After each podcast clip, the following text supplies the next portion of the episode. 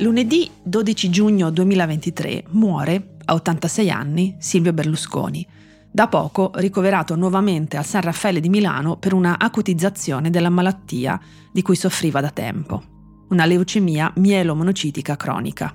Con lui se ne va indubbiamente un pezzo consistente di storia recente dell'Italia. Le esequie si sono svolte al Duomo di Milano il 14 giugno. Come noto, Berlusconi ha avuto i funerali di Stato. Questi sono regolati dalla legge numero 36 del 7 febbraio 1987, che all'articolo 1 prevede che sono a carico dello Stato le spese per i funerali del Presidente della Repubblica, del Presidente del Senato, del Presidente della Camera dei Deputati, del Presidente del Consiglio dei Ministri e del Presidente della Corte Costituzionale, sia che il decesso avvenga durante la permanenza in carica, sia che avvenga dopo la cessazione della stessa. Fine citazione. Per quanto previsti, i funerali di Stato non sarebbero comunque stati obbligatori. In passato quasi tutti gli ex presidenti del Consiglio, o meglio le loro famiglie, hanno preferito funerali in forma privata. Gli unici a scegliere i funerali di Stato prima di Berlusconi sono stati Spadolini nel 94, Fanfani nel 99 e Leone nel 2001. Ma Leone era stato anche presidente della Repubblica. L'attuale presidenza del Consiglio ha indetto anche un giorno di lutto nazionale in concomitanza con i funerali. Questo invece è stato un atto del tutto discrezionale. Il cerimoniale non lo prevede. Non era mai successo, nella storia della Repubblica, che venisse dichiarato il lutto nazionale per la morte di un ex presidente del Consiglio. Fanno eccezione solo Carlo Azeglio Ciampi e Giovanni Leone, che però, a differenza di Berlusconi, erano stati anche presidenti della Repubblica. Particolarmente intenso è stato il momento, durante la solenne cerimonia, nel quale la figlia maggiore di Berlusconi, Marina, e la di lui più recente compagna, la 33enne Marta Fascina, che gli è stata accanto dal 2020 fino alla fine, sono entrate in Duomo tenendosi per mano.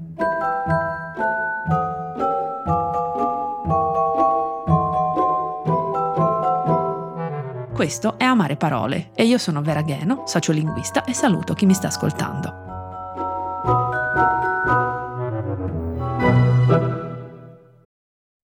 Bumble knows you're exhausted by dating. All the must not take yourself too seriously and 6 1 since that matters. And what do I even say other than hey? well, that's why they're introducing an all new Bumble with exciting features to make compatibility easier, starting the chat better, and dating safer.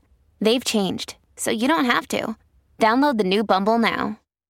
È proprio su una definizione usata per Marta Fascina che vorrei soffermarmi. Da più parti, infatti, è stata definita moglie morganatica di Silvio Berlusconi, con la quale si sarebbe dunque sposata con un matrimonio morganatico. Google restituisce più di 11.000 occorrenze del sintagma moglie morganatica unito al nome di Marta Fascina. Fascina non è stata la moglie di Silvio Berlusconi, per così dire, a pieno titolo. Il 19 marzo 2021, a Villa Gernetto di Lesmo in Brianza, i due si sono uniti in un matrimonio simbolico, senza alcun valore legale, privo di vincoli giuridici o civili. Non è un'unione religiosa né civile, ma la celebrazione di un rapporto di amore, di stima e di rispetto, ebbe a dire al tempo il capo di Forza Italia.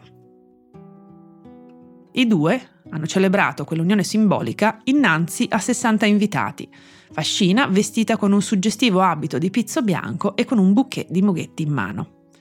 Ma da dove nasce l'idea di chiamarla moglie morganatica? Da dove viene questa definizione? Secondo l'enciclopedia Treccani, il matrimonio morganatico è un tipo di matrimonio in uso fin dall'età feudale e soprattutto fra persone di diverso livello sociale e in caso di unioni di secondo letto, in cui era previsto che la moglie e gli eventuali figli non potessero avere alcuna pretesa su titoli e proprietà del marito. In cambio, il marito provvedeva a una donazione predefinita, la morganatica, che assicurasse il sostentamento del nucleo familiare. Di solito si trattava di un rapporto matrimoniale specificamente fra un uomo di rango nobiliare e una donna di condizione più umile. È rimasto in vigore in epoca moderna per gli appartenenti a famiglie regnanti e tendeva a escludere dalla successione al trono i figli che ne potevano nascere. Per esempio, fu moglie morganatica del re Vittorio Emanuele II Rosa Vercellana Guerrieri, contessa di Mirafiori, detta la Bella Rosina, donna di umili origini di cui Vittorio Emanuele si innamorò fino a sposarla con qualche precauzione. L'aggettivo morganatico non deriva dalla fata morgana, ma dal latino medievale morganaticus, derivato di morganatus, adattamento del tedesco antico morgangeba, moderno morgengabe, dono del mattino, composto di morgen, mattino, e gabe, dono. Era il dono dello sposo alla sposa dopo la prima notte di nozze. Per quanto dunque la moglie morganatica non entrasse nella linea di successione, il matrimonio morganatico era comunque un matrimonio a tutti gli effetti. Chiamare quindi moglie morganatica Marta Fascina non è del tutto corretto. O perlomeno potremmo dire che la definizione ha subito un peculiare slittamento semantico, finendo per indicare la donna che Silvio Berlusconi ha sposato solo simbolicamente. Trovo interessante da un punto di vista sociale e culturale questo bisogno di definire matrimonio un'unione che non ne ha avuto pienamente le caratteristiche, laddove invece si pongono grandi motivi ostativi all'idea di allargare anche alle coppie omoaffettive la stessa definizione. Chi manifesta contrarietà all'idea di chiamare matrimonio anche quello tra persone dello stesso genere si rifà spesso proprio all'etimologia della parola. Vediamo di approfondire sia il significato attuale del termine sia la sua storia traggo da una scheda che avevo scritto io stessa per il giornale La Crusca per voi, pubblicato dall'Accademia della Crusca nel 2006. Il grande dizionario italiano dell'uso di Tullio De Mauro elenca per il termine matrimonio tre significati fondamentali. Il primo, quello più comune, di unione di un uomo e di una donna che si impegnano davanti a un'autorità civile o ecclesiastica a una completa comunione di vita nel rispetto dei reciproci diritti e doveri. Sempre in questo primo significato è compreso quello di rito, cerimonia nuziale. Il termine ha un secondo significato nella liturgia ecclesiastica, sacramento con cui si attribuisce carattere sacro all'unione di un uomo e di una donna. In terzo luogo, il lemma può essere impiegato nel senso figurato di unione, associazione di due elementi, strutture, organizzazioni e simili. Va detto che il Gradit eh, che avevo consultato all'epoca aveva un aggiornamento del 2003, nei dizionari più aggiornati, ad esempio lo Zingarelli 2023, eh, si fa menzione del fatto che in alcuni paesi matrimonio significa già anche quello fra persone dello stesso sesso. Da un punto di vista etimologico, la parola italiana matrimonio continua la voce latina matrimonium, formata dal genitivo singolare di mater, ovvero matris, unito al suffisso monium, collegato in maniera trasparente al sostantivo munus, dovere compito. Questa informazione è contenuta in gran parte dei dizionari storici o etimologici italiani, come ad esempio il DEI, Dizionario etimologico italiano, a cura di Carlo Battisti e Giovanni Alessio, Firenze Barbera 1950-1957. I vari dizionari specificano anche che il termine si è formato su influsso del preesistente patrimonium, il munus patris, il compito del padre, fondamentalmente quello di portare il denaro nella coppia. Dunque, matrimonio, rispetto ad altri termini che vengono correntemente impiegati con significato affine, pone, almeno in origine, maggiore enfasi sulla finalità procreativa dell'unione. L'etimologia stessa fa riferimento al compito di madre più che a quello di moglie, ritenendo quasi che la completa realizzazione dell'unione tra un uomo e una donna avvenga col lato della procreazione e con il divenire madre della donna, che genera, all'interno del vincolo matrimoniale, i figli legittimi. È ciò che dice chiaramente fin dalla prima edizione il vocabolario degli accademici della Crusca, 1612, dove alla voce matrimonio è riportata una citazione tratta dal volgarizzamento della somma pisanella detta maestruzza.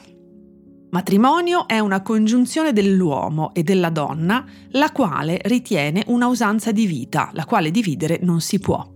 E perché nel matrimonio apparisce più l'ufficio d'esso nella madre che nel padre, perciò è determinato più dalla madre che dal padre. Matrimonio tanto è a dire come ufficio di madre.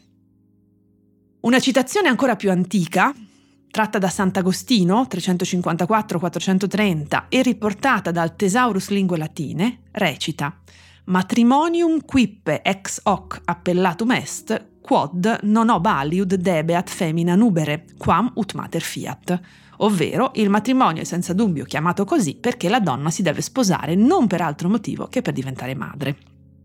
È evidente e i dizionari sopra citati ne sono testimonianza, che oggi il termine conserva solo parte del suo significato originario, venendo fra l'altro impiegato in quasi tutti i contesti in maniera più generica, come semplice sinonimo di nozze o sposalizio. Che un termine subisca slittamenti semantici non è affatto insolito.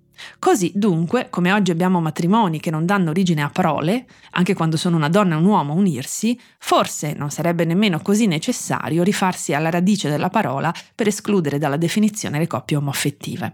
Eppure, parti della nostra società ancora resistono all'idea di comprendere chiunque nella definizione, che peraltro viene già usata in modo figurato per riferirsi ad altro rispetto all'unione tra un uomo e una donna. E viceversa, sembra che non ci sia stata particolare resistenza a usare matrimonio, per di più con un ripescaggio così un po' antico come morganatico, nei confronti di un'unione che non aveva esattamente queste caratteristiche.